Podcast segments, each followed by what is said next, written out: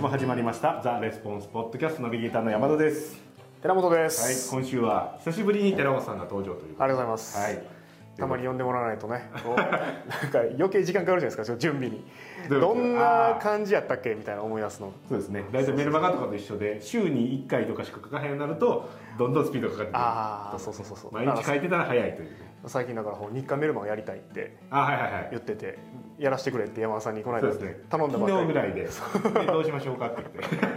言ってたやりましょう日刊メルマガね。そうですね。レスポンスコピーを復活させてうん。やるか、まあ昔、まあ、これ聞いてはる方はもしかしたら知らない方もおられるかもしれないですけど、昔ねえセールスコピーのだけのことを扱ったうん。レスポンスコピーっていうのをね、うん。やっててその頃は週にでも寺本さん2回か3回か書いてはりましたよね。そうですね。僕も毎週書いてはいはいはい。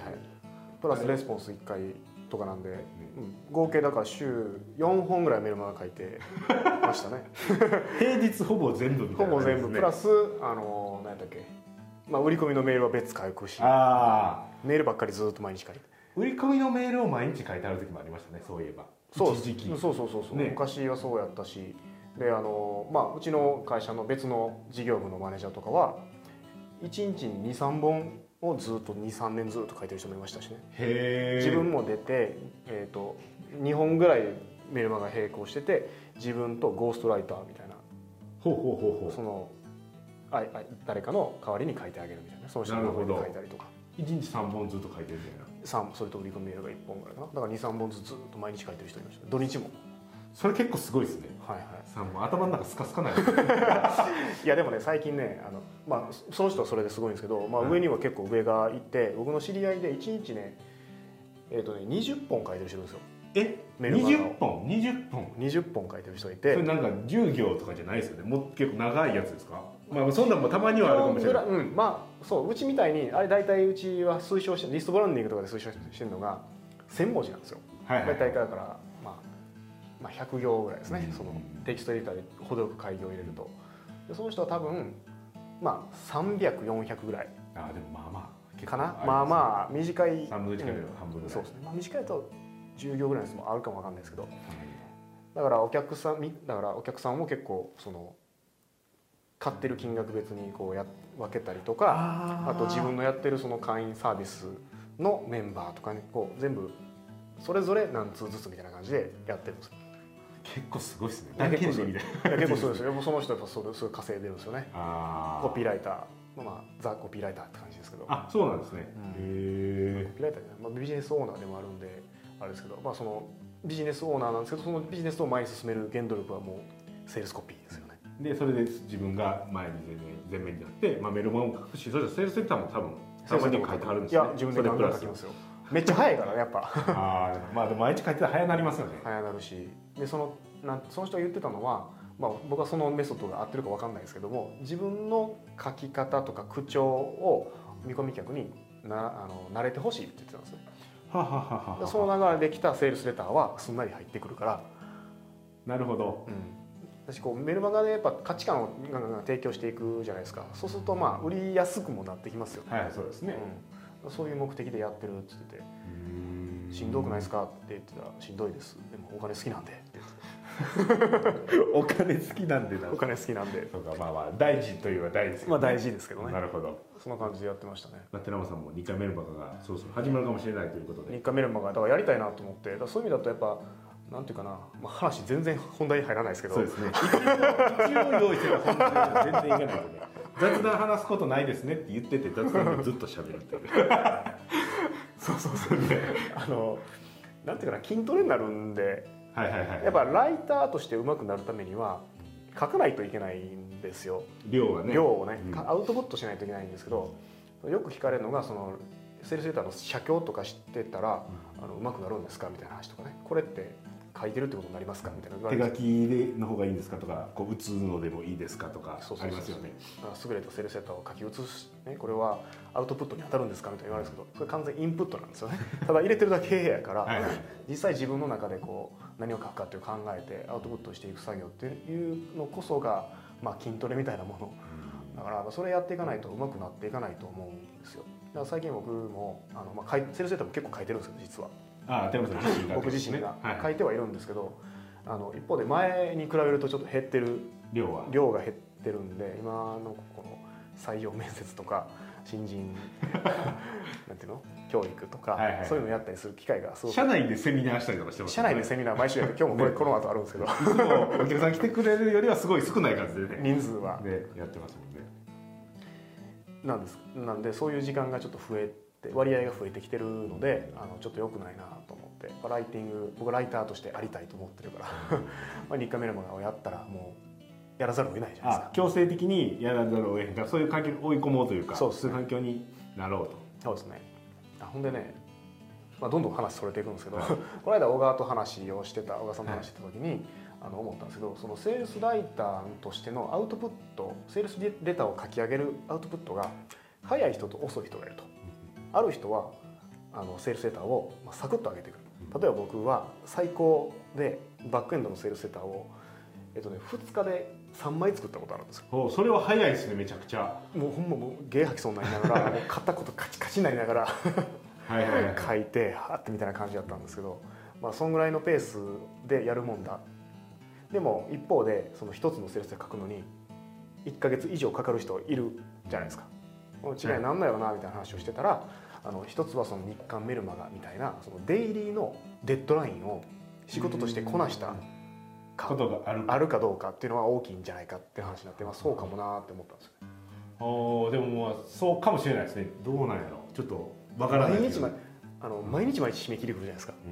うん。で何ですかね。上げないとあのものすごい大きい問題がこうでクオリティが低くてもなんとかそれをねこうある一定の水準まで持っていかない途中でねもうゼロから書き直したいと思っても不可能な時間にこうなってこれを良くするしかできひんね出すというありますよ。ことがねありますからね。まあ、僕はだから残り15分とかであの今まで書いてたやつもどうしても無理やから捨ててこっち書くみたいなことをやったことあります何回も。あほんまですか、うん。それでうまくいきました？うまくいきます。まあ分かんないですよ、まあまあまあまあ自分的にはね。まあ、ま前のやつやるよりは良かったな。全然ああよかった。書き直してよかったなみたいなのはありますよね。だからそういうのがやっぱ経験してるとそのスピード感の基準がやっぱ上がってくるかなみたいな話はしてました。なるほどなるほど。ということは、まあ、セールスライターで、まあ、そのスピードが結構、うん。まあ、1か月で1通と2日で3通やったら、まあ、全然ね全然違こうアウうトプットが全然違うんでその1か月でできるものがどうでしょうね。ものすごく良ければそれでいいっていう考え方もあるんですよね。どう思いますか？寺本さんそんなやつあー。1か月でものすごいいいものをこうなんていうんですかね、えー、と作り上げるというか、うん。設計してやるのかそれともこう2日で3通書くみたいな、まあ、そこまでいかなくても1日1通ぐらいをなんとか書いてガーってやっていくというのと比べるとどちらかというとねどあのお客さんとかと話をしてると1か月で1通仕上げるっていうのをうんうん。やりたいと思ってる人が多いかなという。いやなんでやりやりたいですか？なんでやりたいですか？えっと、やりたいというかそのなんていうのそうしたいっていうよりもそれぐらいかかると。なんかこううん。なんていうのリサーチして、うんえっと実際書いて、うんまあ、1日仕上げるとかそんなの無理やみたいなそんな形の人が多いかなというじゃあその話にしましょじゃあそのじゃあその話 まあいろいろそのコンコンテキストっていうかあると思うんですよ。状況によりけりみたいなのは。はいで、まあ、2日で3つ書くっていうのは結構異常なんだと思います、まあ、その時僕も追い込まれてうん。みたいな感じでリリース直前でちょっとその方向性が全然変わってうん。用意してたやつが全部使えなくなったと。でもリリース始まってます。で結構売れてます。早くフォローアップしないとあーなるほどなるほど。逃します？みたいな時がはいはいはいはいなるほど。あったので、はい。まあ、しょうがないからやるみたいなのがうんあるじゃないですか。とかもうギリギリまでその市場のその反応が分からなくて例えばそのウェビナーとかあのウェブセミナーとかやってそのコメントを見て内容によってあの売るものを決めようみたいになってる時っていうのは時間がないわけですよ。だからそん。ぐらいのペースでやらなければいけなかったっていう状況でかつそのメマーケットに関してすごく知識が豊富だったのでそれでできた。っていうのはもちろん前提としてあります。まあ、お客さんのことも知ってる大体知ってるから、こ知ってる。うある程度自分が今まで経験で書いてもそんなものすごい的外れにはならないと。ならへんやろうと。やしまあそもそもそのタイトなスケジュールでやる必要があったというかそそれしかなかったみたいな。もうそれか売り上げさよならってやるかってどっちかしかなかったですよね。だから100点にはいかへんけど0点よりはいいと。みたいなやらへんよりはってそうですね。ねで結局まあでも、まあ、70点80点ぐらいにはうんなって、結構ずっと繰り返し使われてるんで今でも。あそう先生だから。そうそうね。そのすぐ仕上げたやつがですね。だからまあちょっと例外的ではあると思うけどもあのまあ 1, 2日で3つ仕上げるっていうのは、うん、ただ、えっと、一般的にその確率論で言うとセールスレターとかっていうのは時間をかければかけるほどいいのができるかっていうとそういうものでもないし、えー、一番かあの確確率ね確率を一番高く高める方法はその当たるセールスレターを当て引き当てるというか自分から出してくる出してくる。その方法はもうテストするしかないんで、うん、で早く書くってことはテストを早くできるってことだし回数たくさんできるっていうことなのであの標準の時間とかもバリッと決めてもうそこで仕上げるみたいな感じのやり方をした方が僕はいいと思います。うん、確率の問題、まあ、1か月かけてもうめちゃくちゃ死ぬほどヒットするコピーかけることもあるやろうけどもそれよりも細かくリリースして細かくチューニングしていく方が可能性としては高いですよね。その1か月経った時にどっちがいい状況になってるかというと細かくテストしていって反応を見ながら改善していってる方が、まあ、おそらく良くなることが多いんじゃないかと思いますね。その確率的に。まあそれは1か月かけてドーンとリリースしたのが大ヒットする時もあるけど時もあるけど。ちょっとずつこうあこれ外れたからこれなしやで次もう一回なんか書いてあこれなんかちょっと当たってるなってなったら、うん、ここどこが当たってるのかなとかいうところを分析して、うん、ちょっとまたさらに良いものを作っていって、うん、1週間にまあ1本ずつ作って4週間ぐらいですかね、で4本作った方がいいことができることがそうそうそうそう確率的には多いです、ね、そうですそうですそうですそうです。まあ、そうしないとあのあれですねこう奇跡の一球待ってる感じですよ。ねああなるほど。もうドンピシャど真ん中こうへんかったら振らへんみたいな。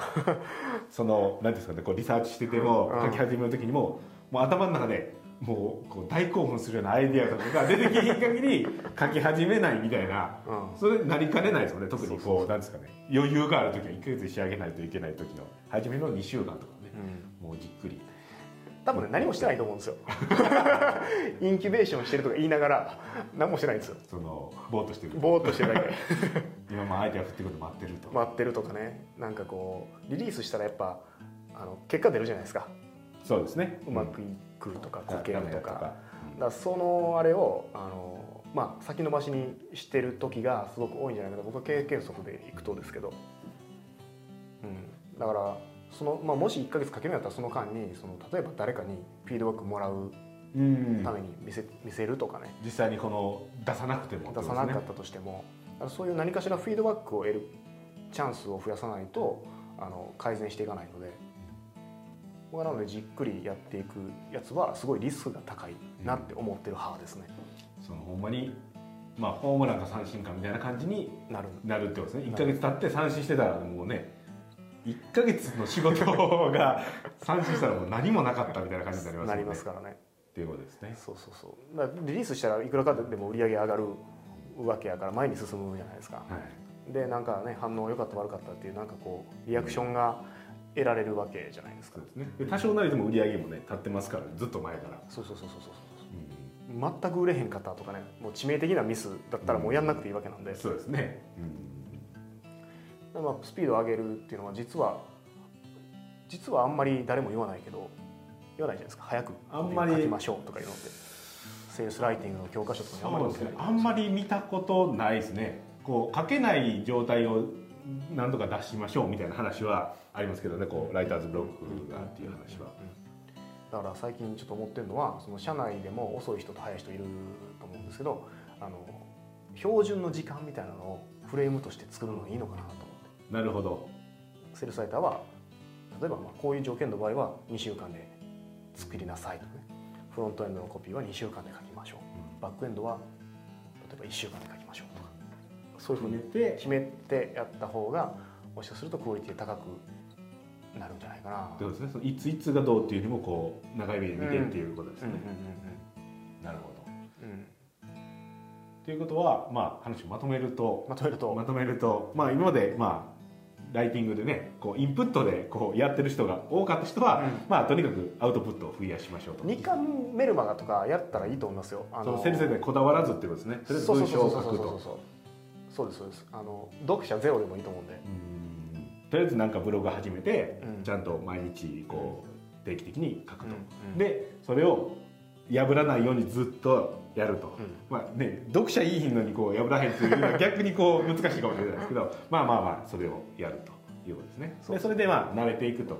でさらにこう自分がセルセって書いたことあって、まあ、そういうふうなこともやってはる人でもちょっとなんか1か月ぐらいかかってるとかいうのやったらこう1週間ぐらいにしてみてでそれであ何回もこう改善を繰り返していきながら、まあ、1か月時間があったとしても何通も書いて、うん。ちょっとフィードバックもらいながらこの先は当たってるなとか外れてるなとかデータ集めながら1か月で仕上げるみたいな形でちょっとやってみるとよりいいセルセーターが書けるようになるんじゃないかとそうですね。いうことですね。そうですね。やっぱ出したものをテストして改善していくっていう風なあの前提でいろいろ物事やった方がいいと思いますね。